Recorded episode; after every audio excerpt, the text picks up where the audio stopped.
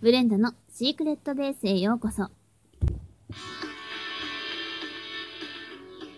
い、ブレンダよ。ニューヨークのアッパーイーストサイドの女子高生。事情があって今は日本人のふりをして静かに生活しながら秘密のラジオ配信をしているわ。みんなお久しぶりね。今日もシークレットベースに来てくれてありがとう。この前までニューヨークの実家に帰ってたブレンダーなんだけど、昔リチウムイオン電池の開発に携わってたってことで受賞したノーベル化学賞の受賞者の晩餐会にも参加しなくちゃいけなくて、スウェーデンのストックホルムまで足を伸ばしてたり、ヨーロッパついでにマドリードでやってる COP25 にも環境活動家として演説してほしいってことでお呼ばれしちゃったり、タイムズ紙のパーソン・オブ・ザ・イヤーに選ばれて囲み取材を受けたりして、帰りはなるべく CO2 を排出しないように電電車や船を乗り継いだり馬に乗ったりして日本に帰国してたから時間がかかってしまってなかなか更新できなかったの。ちなみに今のところ100%嘘しか言ってないからよろしくね。そんなわけで身を隠している日本の民家に戻ってきたブレンだよ。ちょっと体調不良なんかを匂わせてたからみんなにも心配をかけてしまったわ。ごめんなさいね。ご紹介が遅くなってしまったけど、また差し入れもいただいてるの。なんとツイッターで1万人以上のフォロワーがいる、ラジオトークでも大人気の公式トーカー、ミス100丸からも差し入れをいただいてるわ。ご自愛ください。またの配信楽しみにしてますって丁寧な文章で差し入れをいただいてしまったの。また嘘みたいな話だけど、これだけは今のところ真実よ。そういえばミス100の配信を聞いたジャスティン・ビーバーが世界中に彼女の配信を拡散してそれを聞いたアラブの石油王がすぐさま彼女に求婚しに来るって話だったけど今のところ結婚報道は出てないみたいね。もしまだお気に入りの石油王が現れていないようだったら差し入れのお礼に今度アラブからパパの知り合いの石油王たちを30人くらい呼んできて逆バチェラーを開催しようと思ってるから考えておいて。ただ全員自称石油王ってことで身元がはっきりしてないみたいだから気をつけてね。本当に差し入れ嬉しかったわ。ありがとう。そして今回は久々にコラボ企画でもお題トークでもないの。いわゆる本編ってやつよ。この前、ブレンドのシークレットベースへようこその兄貴分番組である先輩と後輩の秘密基地へようこそを聞いていたら衝撃的な話を突きつけられたの。その時の音声を今から流してたいところなんだけど、相変わらずブレンダが使っている5年以上前のスマホではうまく音が拾えないから、ブレンダが要約して代読するわね。ブレンダちゃんは最近コラボ企画やお題トークばっかりやっているが本編が進まない。いつになったらストーリーが進むのか。ブレンダが追われているという謎の組織なんかの伏線は本当に回収されるのか心配。このまま伏線回収できなくて、ブレンダが殉職するなんて海外ドラマ的展開もあるのではないか。と、こういった内容よ。まさかこんな心配をされるなんて思ってもみなかったわ。そういえば、みんなが書いてくれてるツイッターなんかでも最初の方は、これからの展開が楽しみとか、どんなストーリーになっていくのか気になるなんて投稿してくれた人もいたわね。ああ、もう、心配ご無用よ。爆弾発言をすると、トーリーを進めるつもりも伏線を回収するつもりも全くなかったの。だって、ブレンダー組織から身を守るために、あえて引きこもって毎日テレビやネットフリックスを呆然と見ていたり、ネットの掲示板で下世話なゴシップネタを見て時間を潰し、お腹が空いてもフレンチを食べに外食に行くでもなく適当に納豆ご飯あたりを食べ、余った豆腐の使い方を考えながら寒さに耐えつつ布団をぐるぐる巻きにして眠るぐらいの生活しか送ってないから、お題や企画に頼らないと話すネタがなくて、本編もクソもないの。でも、みんながストーリー展開のあるラジオだと思って聞いてくれているのであれば、今までの遅れを取り戻すべく、急いでストーリーを進めなくっちゃね。そうね、まずこのラジオ、みんなわかってると思うけど、往々にしてゴシップガールのパク、影響を受けてるじゃない？つまり、学園で巻き起こるドロドロの恋愛活劇にしていく必要がありそうね。とはいえ、ブレンダは実はゴシップガールもシーズン2の第2話までしか見てないの。あれって全6シーズンあるでしょ？超にわかなの。よくそれでこの設定でラジオを作ろうと思ったわよね。まずは、ブレンダが恋するクールでスマートでハンサムでシャレがわかるけどお金持ちではない一般庶民のボーイフレンドを作るところから始めないと。あ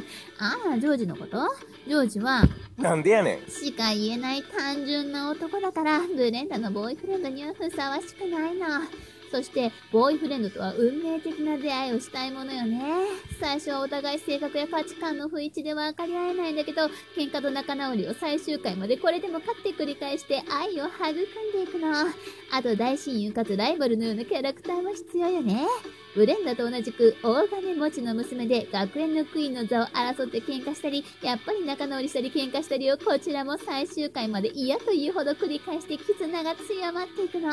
さらにそうね、ライバルキャラのボーイフレンドとも三角関係やら四角関係になってくっついたり離れたり要素も必要だし、ブレンダが昔縁を切ったはずのドラッグ中毒の悪友がブレンダとボーイフレンドとの仲を邪魔しようとしてきたり、そういう書き回し要素も必要よね。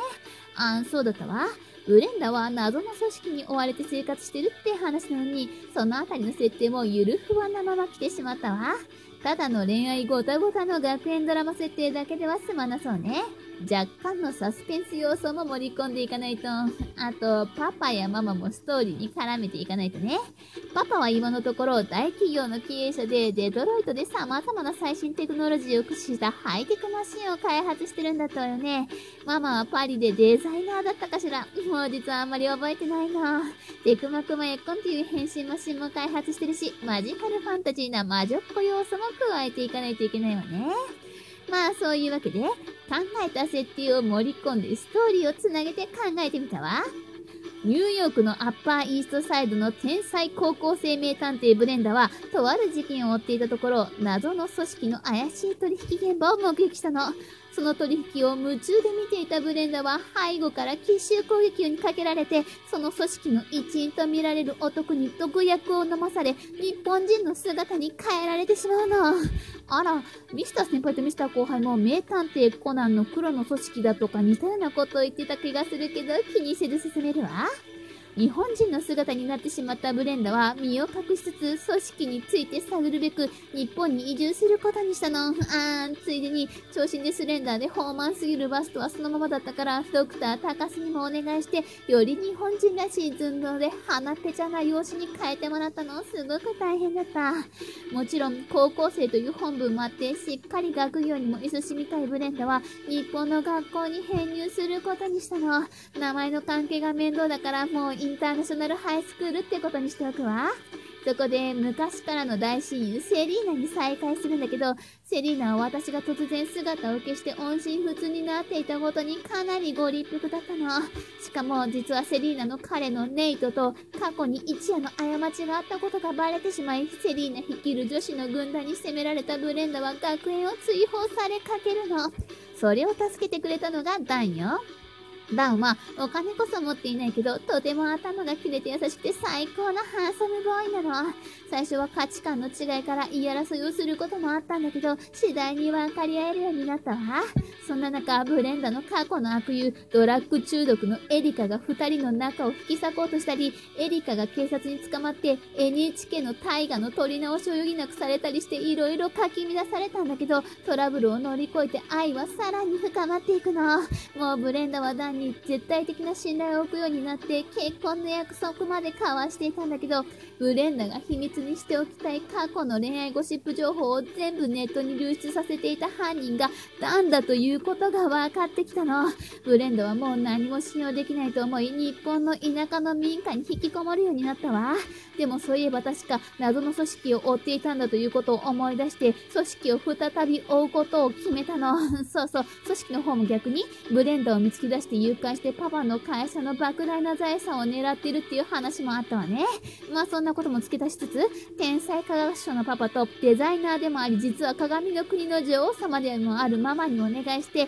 開発中のテクマクマヤコンっていう変身マシンを作ってもらったの。そういうわけでブレンドは組織には見つからないように、秘密裏に組織を追うため、一般企業に潜入したり、町内会の清掃活動に参加したりと、姿を隠しながらとても地道に謎の組織にに関する情報を収集してきたの。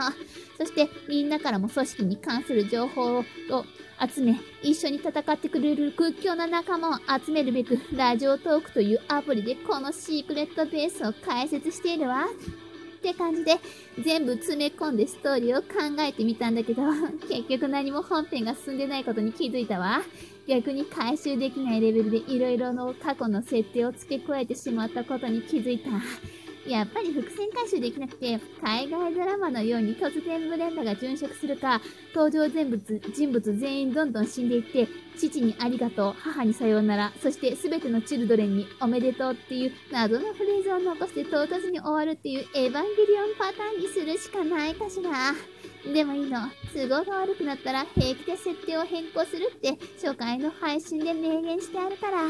ブレンダはライフネット生命の CM の厚切りジェイソンの後釜を狙えるぐらいいつも保険をかけて行動してるの。